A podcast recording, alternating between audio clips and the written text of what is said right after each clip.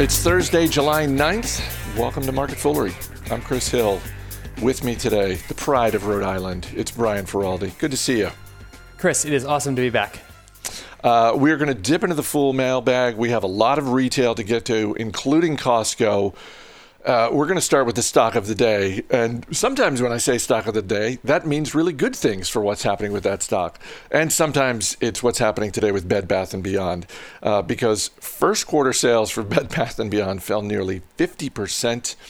Um, on yesterday's show, we talked about the number of store closings so far in 2020. We can add Bed Bath & Beyond to the list because they're going to be closing 200 locations over the next two years. And they should, Brian. Yes, they should. Uh, this was a pretty rough report, although to be fair, it was over March, April, and May. So it's kind of hard for a retailer to report good results during that uh, period, but it's hard to find really any good news in this report. Uh, Chris, as you noted, sales fell 49% to 1.3 billion. That's quite the drop. When you dig into that a little bit more, you see that store sales dropped 77%. On the plus side, digital sales actually grew 82%, and this actually blew me away. Digital sales at this company represent two thirds of sales this quarter. That's far higher than I thought it was going to be, Chris.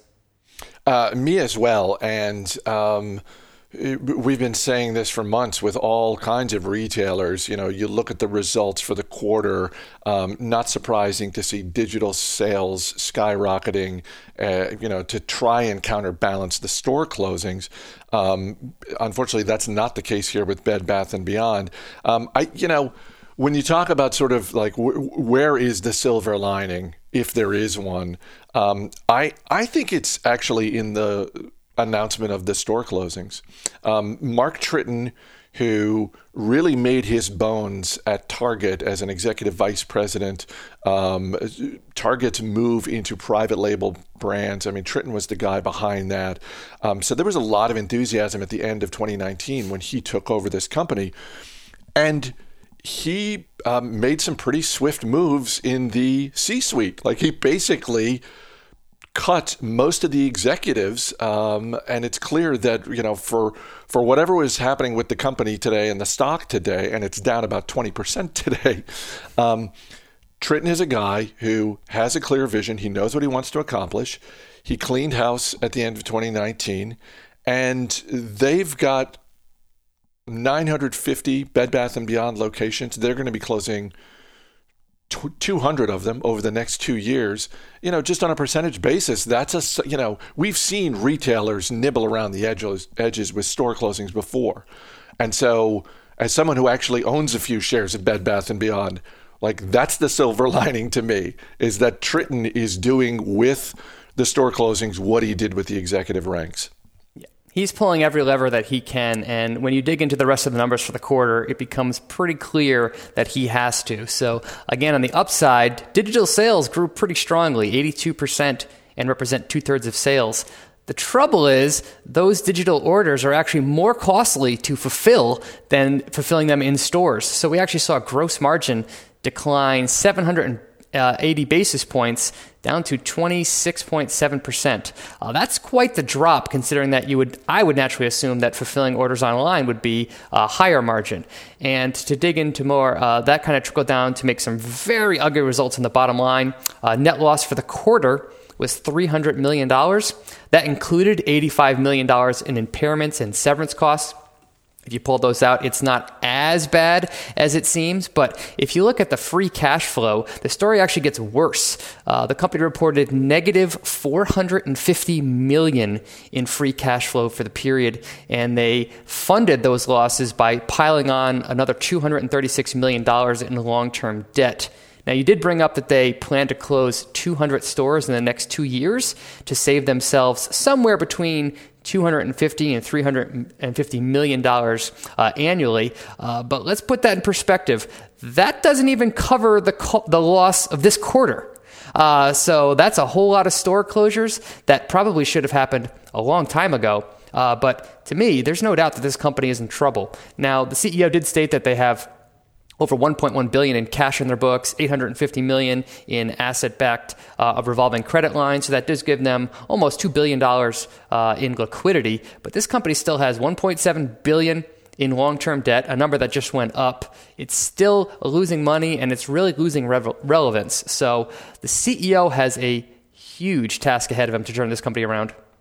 He does, and uh, you know, normally this quarter. Uh, for Bed Bath and Beyond, for for Target, uh, for any number of large retailers, one of the things we would be talking about as we look to the near future is back to school. And in the case of Bed Bath and Beyond, it's like, oh my goodness, all these kids going off to college, they're going to go get you know new bedding, you know all types of things for their dorm room, that sort of thing. They don't even have that. Like that, like that's that's one more challenge thrown at, at Mark Tritton's uh, feet in terms of, of the pandemic. So uh, as you said, he's got his work cut out for him. Um, Chris, I'll throw one more at you there. How about wedding season? I don't know about you, but when I got married, one of the things we were forced to do is go to Bed Bath and Beyond with a scanner and go and create a whole bunch of different price points for people to buy us stuff. Not a lot of weddings happening uh, these days, and definitely not in the traditional manner that they've been happening before. So another potential near-term headwind. You were forced, like your fiance put a gun to your head. That's how you were forced. Was it my fiance? We'll just say that. uh, let's move on uh, to Walgreens Boots Alliance. Um, rough third quarter results. Uh, a lot of this uh, for the Boots uh, division in the UK. Um, the stock down about 8%. And I, look, I know the pandemic is affecting all bricks and mortar retailers. Uh, but you look at this business, and even before that, just go back 12 months. I mean, Walgreens has been steadily challenged, and the steadily declining stock price reflects that.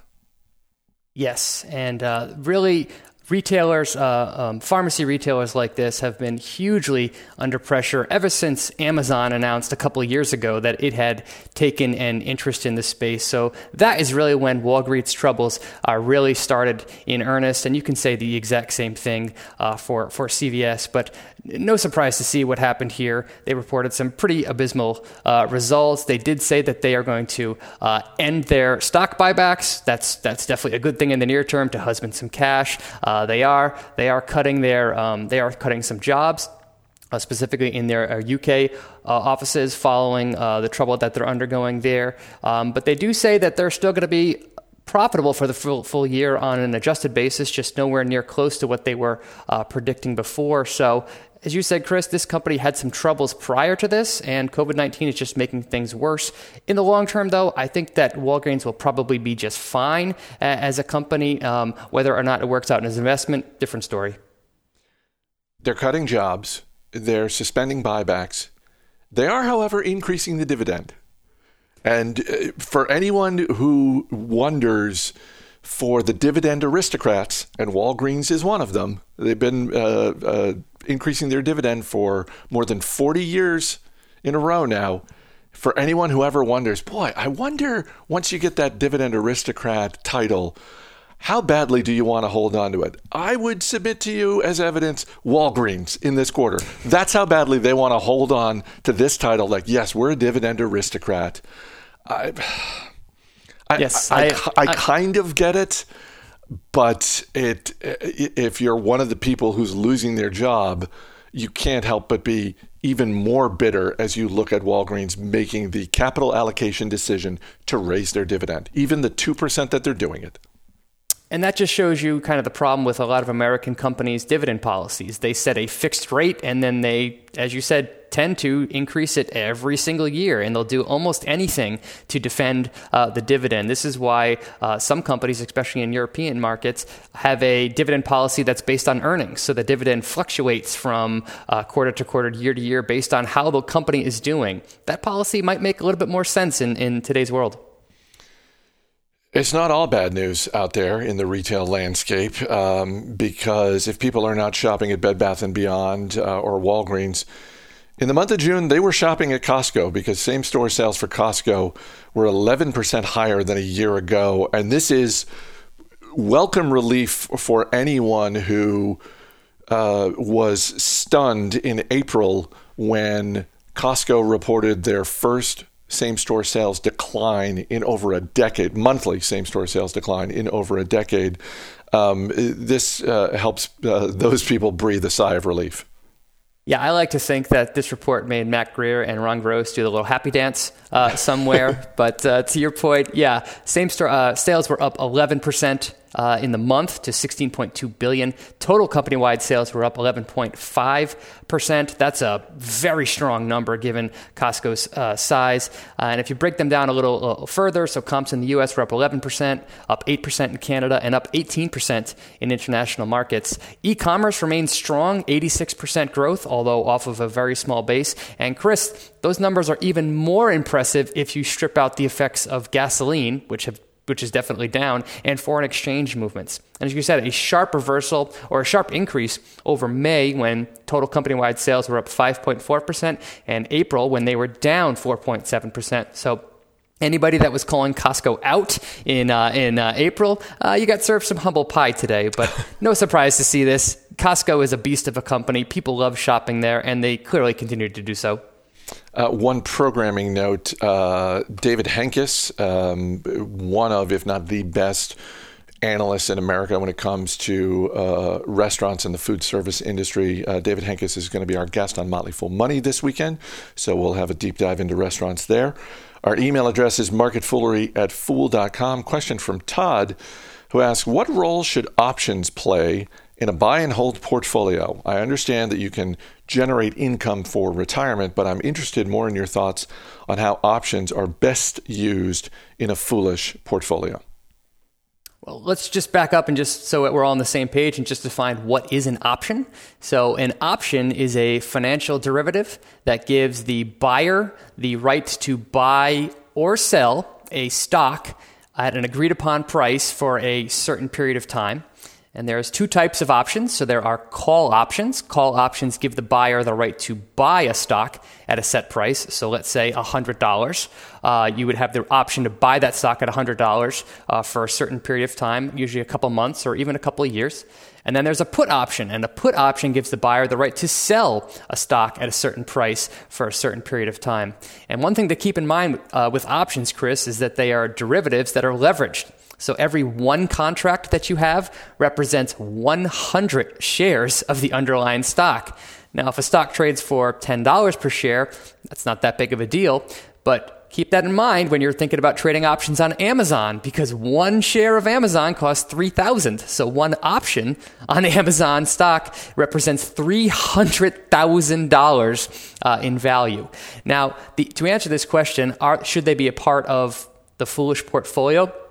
That depends on that who you ask. We have certainly our resident option experts at the Fool, uh, Jim Mueller, Jim Gillies, uh, Jeff Fisher. They are all big believers in using options uh, to supplement their buy and hold portfolio, and they mostly use them uh, defensively as a way to generate income. So largely, um, foolish option users sell options, they sell calls and they sell uh, puts in order to buy stocks cheaper or um, sell stocks at a higher price and generate income in the short term. So, options are a tool, a financial tool like any other, and when used certain ways, they can actually be used to generate consistent income and reduce portfolio. Um, uh, volatility, uh, but when used incorrectly, they can greatly magnify uh, risk. And uh, I, I can tell you that I've used options in the past. Uh, I no longer uh, use them. They're a bit too complex for me, and I think you can generate just fine returns without them. But whether or not they're right for you totally depends on your specific situation. Brian Feroldi, good talking to you. Thanks for being here. Always great being here, Chris. As always, people on the program may have interest in the stocks they talk about, and the Motley Fool may have formal recommendations for or against. So don't buy or sell stocks based solely on what you hear. That's going to do it for this edition of Market Foolery. The show is mixed by Dan Boyd. I'm Chris Hill. Thanks for listening. We'll see you on Monday.